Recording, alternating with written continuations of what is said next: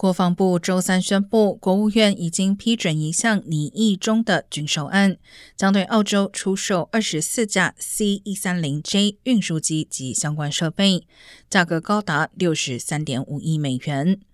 此次军售有助提升澳洲空军整体作战能力。国防部辖下的国防安全合作署已经依规定通知国会。去年，美国、英国、澳洲宣布结成全新的三国军事同盟，并因为澳洲突然取消对法国前舰的订单，引发外交纠纷。